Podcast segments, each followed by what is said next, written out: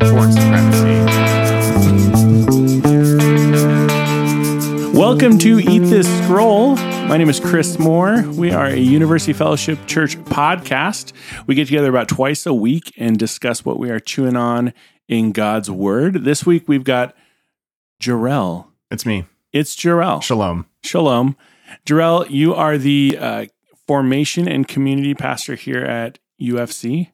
Yeah, Correct. I, I wear a lot of titles. No one really knows, but Nobody knows. I just say I'm one of the pastors here, and people are like, oh, that that's that's okay. Satisfactory. Yeah. I think it, yeah, it took about nine months for you to actually get something on paper that said who Yeah. you are. Yeah, I just made some stuff up. it's that easy, everyone. You too can be a pastor for four ninety nine ninety nine. Um, so this week we've been chewing on a lot of stuff for you, especially for the last like nine months. Yeah, a little while now. Um, so we, you know, live for the podcast listeners, we just it's Monday, and yesterday we just had our first service at the Polk Street location, Seventh Day Adventist Church. We packed it out. It was about 98 degrees in there. Um, definitely some pit stains after that It was service. too it was hot. this is what Baptists used to do. You know, we're just returning to our roots. Anyways, but we kicked off. At the timing worked out really, really great. We kicked off a new series on discipleship, um, basically following Jesus. And so, uh, yeah, there's been a lot of behind the scenes work uh, to get to that point. So when I got here, one of the, one of the titles and things that Brett asked me to do was he's like, work on discipleship for our people. He's like, help them to to grow deeper in Christ.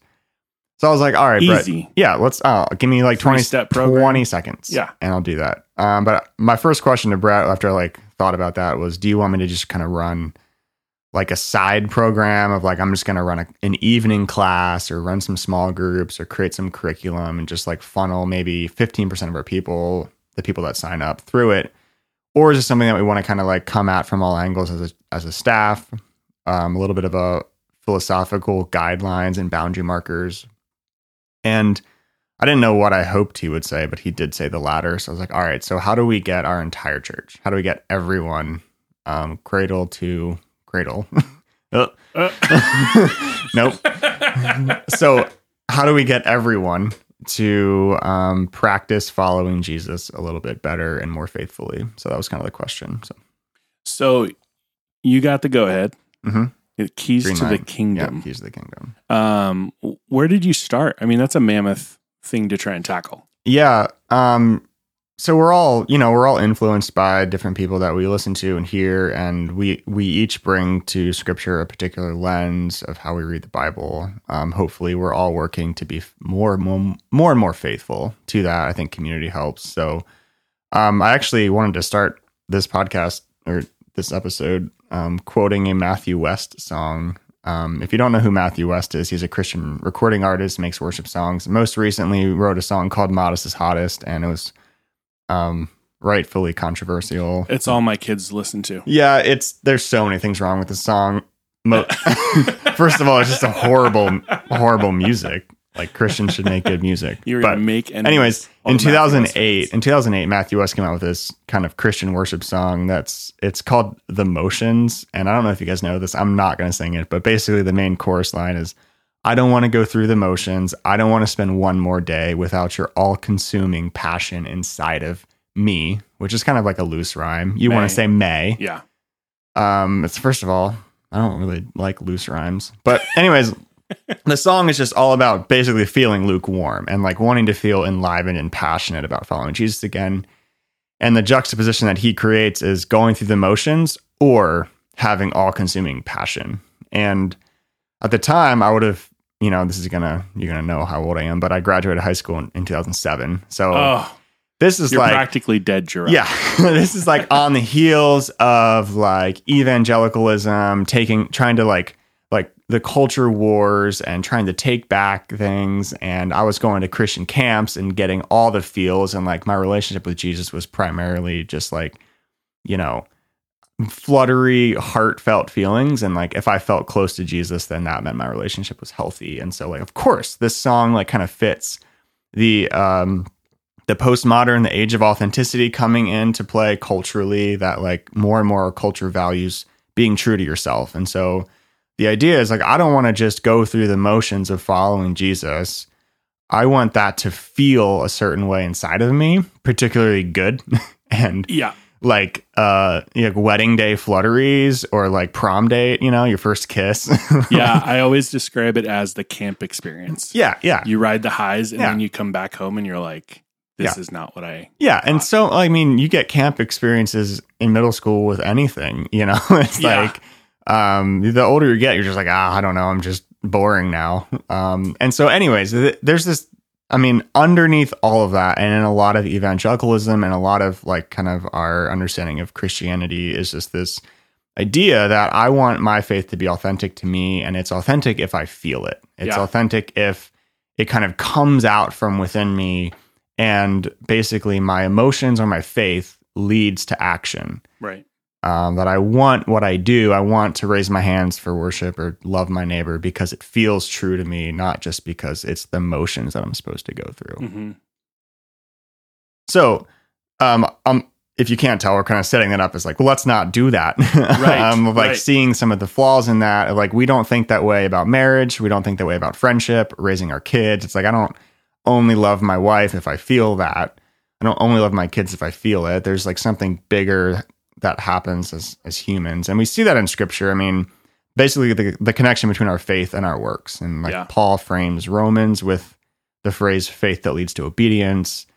You have james kind of diving into well okay like you say you have faith but nothing in your life looks like you have faith. Like does that faith save you?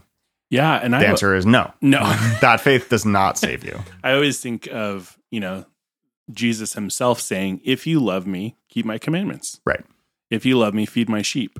So that always, you know, when you get it from, I can't use the euphemism, the horse's mouth. Yeah. It feels Well, sacrilegious. well But when you get it from God himself donkey's saying, mouth if you're a disciple, you will do A, B, and C, it perks your ears up a little bit. yeah and we can we can pendulum swing i think you know the evangelical movement we react against other other versions of christianity um perhaps more liturgical ones or higher church ones uh that it's like well you guys go through the motions but you don't actually love jesus. Like it's not like a true faith. And sometimes we can throw the baby out with the bathwater in that. And um, so like when we look to jesus and he starts to invite people to follow him um, this kind of basically the foundations of discipleship that we kind of talked about on Sunday is um, he didn't just say, "Hey, man, like why don't you like you know get your your intellectual faith straight? Come to some of my classes. I'm just going to teach you once a week about being a Christian and go home. Here's some homework." It was just like, no, drop your nets, put on your sandals, eat with the prostitutes that I eat with, go to the tax collector's house, argue with the Sadducees, come to the temple, like sit on this mountain and hear me teach,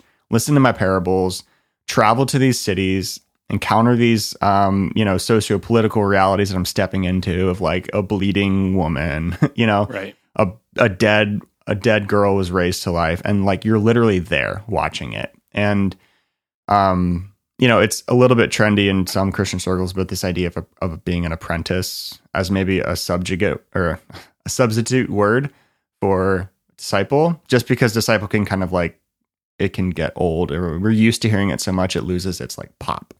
There's that novelty of, Yeah.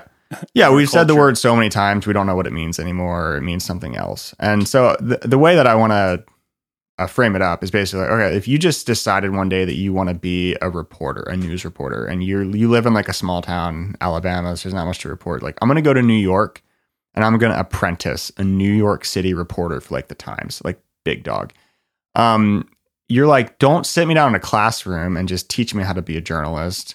Like, I want to go where you go. I want to see how you do this. And so you're waking up at 4 a.m. to write and meet the deadlines. You're driving in the taxi. You're going like you're you were just like immersed in this experience of apprenticing a New York Times journalist. Like what would that feel like? The the smells, the hustle, the like you would taste it and you would see it. And this is kind of like the experience of Jesus with his followers is like don't just like sit down and learn. He did. He sat down he sat them down on a mountain. He taught them the Sermon on the Mount. Like he he taught verbally, cognitively a lot. Um, and that's what we have in the scriptures. And so like I mean that's one of our discipleship practices is learning. But basically it's this idea that um, if you were to, if someone were to ask you, like, how would you, how would you learn to love something that you don't love? And Brett talked about loving God and loving our neighbor as a command, but also as like a sign of our faith. And um, basically, that you know, we've been chewing on this as a staff for a while, but it's the idea that you know when you immerse yourself in a regular habit and a regular practice, um, the action actually fosters your faith. It fosters your belief. It fosters your affection. That um, what you're exposed to and what you do, like imagine apprenticing that journalist and for a year or two or three years, nod to Jesus, right? You leave that and you're like, wow, that was an experience, and I'm like compelled and I'm captivated, and I I literally love journalism in New York, and that's what I want to do. And now that faith and that affection starts shaping your action. It's kind of like a like a cycle. Sure, goes back and forth. Great, yeah, I love it. I think um, it seems like you've tried to take a really balanced approach where it's not uh, rote you know, but it's also not driven purely by emotions that, you know, if it's not right unless it feels right kind of. Right. Yeah, and at a very practical level, it's like you're sitting there on a Sunday morning and you just, you know, it's like you haven't had enough coffee, your kids were up all night. You just, I mean, the last thing you really want to be doing there is like watching Lou try to get you to sing this song that's happy and you're like, I don't feel this at all. And like there's that question of, well, what should I do as a faithful Christian? Like should I should I sing this song and hope that it brings about faithfulness in me that I like by singing I want to sing. And like I think you know that's maybe a kind of a sanitized idea but it's like you drive past someone in our city that needs the love of Jesus whether that's evangelistically or through compassion generosity hospitality your neighbors. Um, you know you wake up in the morning and you're like man I could just scroll through Instagram for 30 minutes or I could spend time reading my Bible and praying through it you know? And it's like well if you spend the first 30 minutes of your day looking at Instagram every single day, like that is going to shape what you what you think about and what you love. And the same time as if you spend that in the word, um, what would it do? And so it's just this idea of like which comes first.